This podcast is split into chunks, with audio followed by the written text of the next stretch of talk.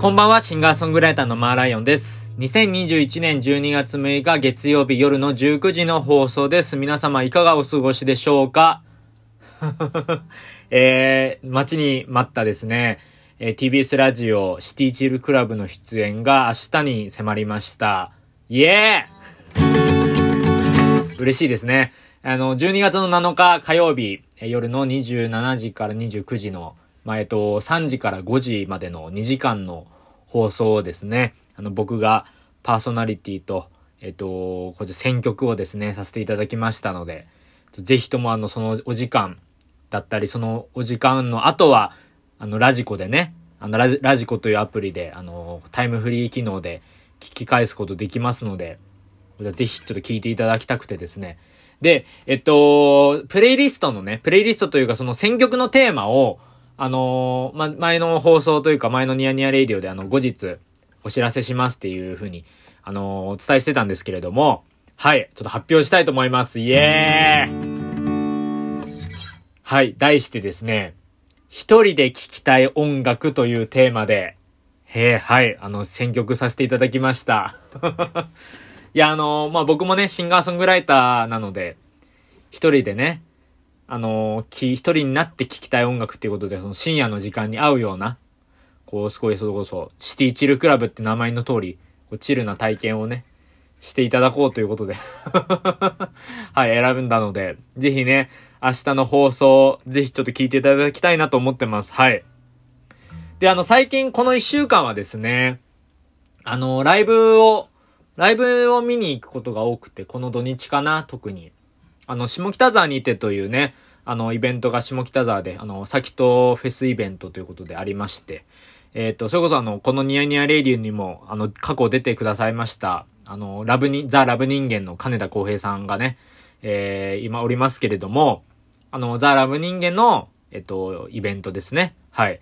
下北沢にてというイベントに遊びに行きました。で、えっと、僕はですね、あの、まあ、ちょっと中盤から、あの、参加したんですけど、あの、曽我部さん、あの、それこそね、この、ニヤニヤレイディオにも、あの、ゲストで出演してくださった、えー、曽我部、曽我部圭一さんのソロを途中から見てね、いやー、よかったですね。やっぱ、春の嵐、僕大好きで、春の嵐をやってたんですけど、春、の嵐って曲の、あのね、その2011年の、あの、東北の震災のの年に、あの、リリースされた曲で、で、僕にとってはすごくあの、高校3年生の卒業式が終わったか終わらないかぐらいの時にね、あの、おとといっていう、あの、音楽メディアがありまして、そこで、えっと、無料でね、音源の公開をしていて、すごくあの、印象的で、2021年、じゃあ、2011年ね、2011年を代表する曲だなと思いながら、こう、その時よく聴いてたんですよ。なので、その曲がね、聴けてすごい良かったなっていうのがありましたね。で、その後あの、井の頭地区音団、えっ、と、その僕のね、マーライオンバンドにあの、最近ギターでサポートをしてくださっている、あの、広久加藤さんという方がおりましてですね。まあ、広久さんとは、あの、はい、もうな、大変長い、あの、それこそあの、ザ・ラブ人間の金田さんと同じぐらい付き合いが長いというか、お世話になっている先輩なんですけれども、あの、井の地区のライブを見に行こうということで見に行きましてですね。あの、それこそあの、このニヤニヤレイディオにも出てくださった、あの、松尾洋一郎さんというあの、松尾さんというね、ミュージシャンの方がいらっしゃるんですけれども、あの、松尾さんが、あの、もともと在籍していたバンドで、で、ちょっと今、松尾さんがメンバーとして、あの、メンバー抜けてしまったので、あの、その抜けた後というか、そのメンバーが、メンバーの編成がね、変わった後のライブを初めて見に行ったんですけれども、いや、これがね、これが本当に良かったんですよ。あの、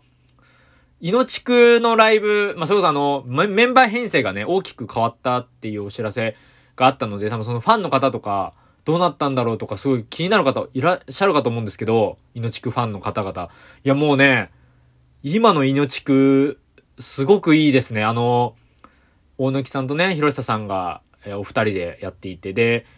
鍵盤のサポートでね、あの、谷口さんという方がいらっしゃって、まあ、谷口さんはすごい、あのたくさんね、いろんな場所で鍵盤弾かれている、もう、名キーボーディストなんですけど、はい、あの、いや、本当に、新曲が全部良かったんですよ。いや、なんか、小坂中の放浪、放浪を聞いてるような気分になってね、なんか急に、ライブ中に思、なんか思い返してたんですけど、すごく好きで。いや、もう本当に、最高でしたね。なんか自分がついていく先輩、わあ、もっと間違ってなかったなって、こう、すごいですね。本当にあの、メンバーが大多数抜けてしまっても、あんなにいい曲を作り続けてあんないいライブをし続けるという凄さ。いや、ほんとね、今の命くぜひ見てもらいたいですね。あの、はい。僕、ちょっとファン、ファン代表してみたいな、今言い方になっちゃったけど、あの、僕はそう思いました。はい。あの、すごく好きで、はい。で、あの、その後ね、あの、命くんのライブが終わって、あの、その後にララッキーオードさんというね、あの、二人組のユニットがいるんですけれども、あの、ラッキーオードさん、まあ、僕付き合い長くて、それこそあの、ラッキーオードさんが結成し始めた、結成したての頃に、えっと、一回、あの、ライブでね、あの、共演していて、三鷹の音楽の時間で場所で共演していて、確かそれがね、ラッキーオールドさんのなんか結成2回目とかのライブだったんですよ。で、その頃はね、まだ全然そのメンバーさんとも2人とも喋ってなくて、で、後々ね、あの、篠原くんっていうあの男の子の方が、あの、僕と同い年っていうのが分かって、あの、すごい仲良くなったりとか、それぞれイベントにね、あの、出てもらったりとか、僕があの、横浜で、あの、横浜の小金町の市長室というところがあった時に、まあ今日の出町にあるんですけど、そのお店は、あの、小金町の時に、えっと、イベントで呼んだりとかして、で、すごい、そ、あ、その時、そうですね、あの、そう、その時にも一緒に演奏したりとかして、で、その後もあの、六本木のね、お寺のイベントで共演したりとか、あの、篠原くんにギターの弦を押さえてもらって、もう思いっきり弾いたりとか、いろいろこうや、や、あの、一緒にね、共演する機会非常に多くてですね、あの仲いいと思ってるんですけど、で、久しぶりに会ったんですよ。で、あのまあ、四国にね、今、ラッキーお父さんが住んでるんで、なかなか東京に来る機会がなか、ないので、その後ライブ終わった後にね、あの、あの本当はラブ人間のライブ見に行きたかったんですけど、あの、入場規制っていうこともあったので、あのー、そうなんですよ。ご飯を食べに行きまして。いや、久しぶりにあの、篠原くんと奈々さんってね、あの二人にた、たくさんね、おしゃべりできて。やっぱりなんか同世代のね、あのー、ミュージシャンとね、あまり喋る機会が最近はね、めっきりないので、すごくなんか、ああ、なんか楽しいなって思いながら、こう、最近の近況とか、はい、報告し合ったりとかして、はい。で、しかもライブもさ、素晴らしくて、あのー、コンデンサーマイクでね、ライブをしてて、二人が、その二人が一つのマイクを、こう漫才師のようにこう、囲んでね、歌うわけですよ。二人一緒に。で、ギターをね、篠原くんが弾いて、ナナさんは歌を歌ってっていうの形なんですけど、いや、それがすごいなんかドキドキしちゃって。いや、なんかすごいね、あのね、あの、アントニオ・カルロス・ジョ、ジョ、ジョ、ジョビンか、ジョビン。あの、ブラジルのね、あのミュージシャンを思い出すような、すごいあの、好きな演奏でしたね。いやー、素晴らしかった。本当しかもあの、会場限定で販売してる、あの、ライライブのね、あライブ会場限定のアルバム最新作のアルバムを買ったんですけど、いやー、これが本当良くて、もう本当に CD、CD プレイヤー最近ね、買い直したから僕、あのー、家でね、聞いてるんですけども。いや、素晴らしいね、本当に。いやー、やっぱいいよね。やっぱいいよ、すごい、本当に。だから本当に行けてよかったなと思って、ラッキーロードさんのライブ。なそれ刺激受けました。はい。はい。でね、あと、ま、その、で、昨日か、その日曜日なんですけれども、あのー、スカート、あの、スカートの澤部さん率いる、まあ、スカートのね、バンドのワンマンライブが、あの、恵比寿のリキッドルームでありましてですね、こちらも、こちらもね、いや、素晴らしかったですね。いやー、最後のガールと、あとパンピーさんね、あのー、がいらっしゃってね、あの、オットタクシーの曲演奏してましたけど、いや、僕、パンピーのライブを生で見るの初めてだったんですよ。いや、もうほんと、めちゃくちゃラップ最高ですね、ほんと。いや、もう本当に。いやー、いいライブだったね。行ってよかったないや、すごい楽しくて、本当に。まあ、結婚もね、されましたから、スカート、澤部さんとは、はい、ね。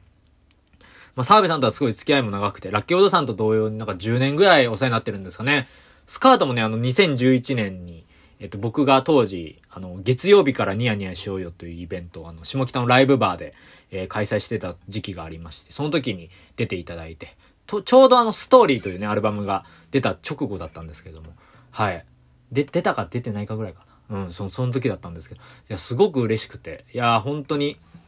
いや澤部さん、最高ですね、本当に。はい。ちょっと僕もね、早くリキッドルームでやれるように頑張りたいですね。いや、リキッドルームでやりたいよね、やっぱり。ちょっとリキッドルームでやりたいんで、ちょっと応援ともどもよろしくお願いします。ちょっと僕も頑張りますんで、はい。いやまあいろいろね、ありましたけれども、明日からはあの、ね、TBS ラジオ、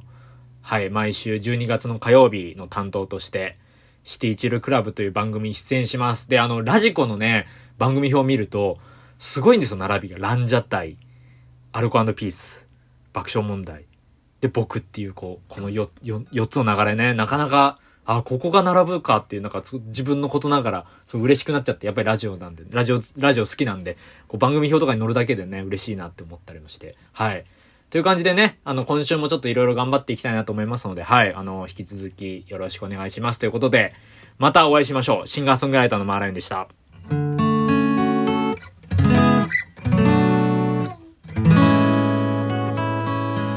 マーライオンのニヤニヤレイディオは、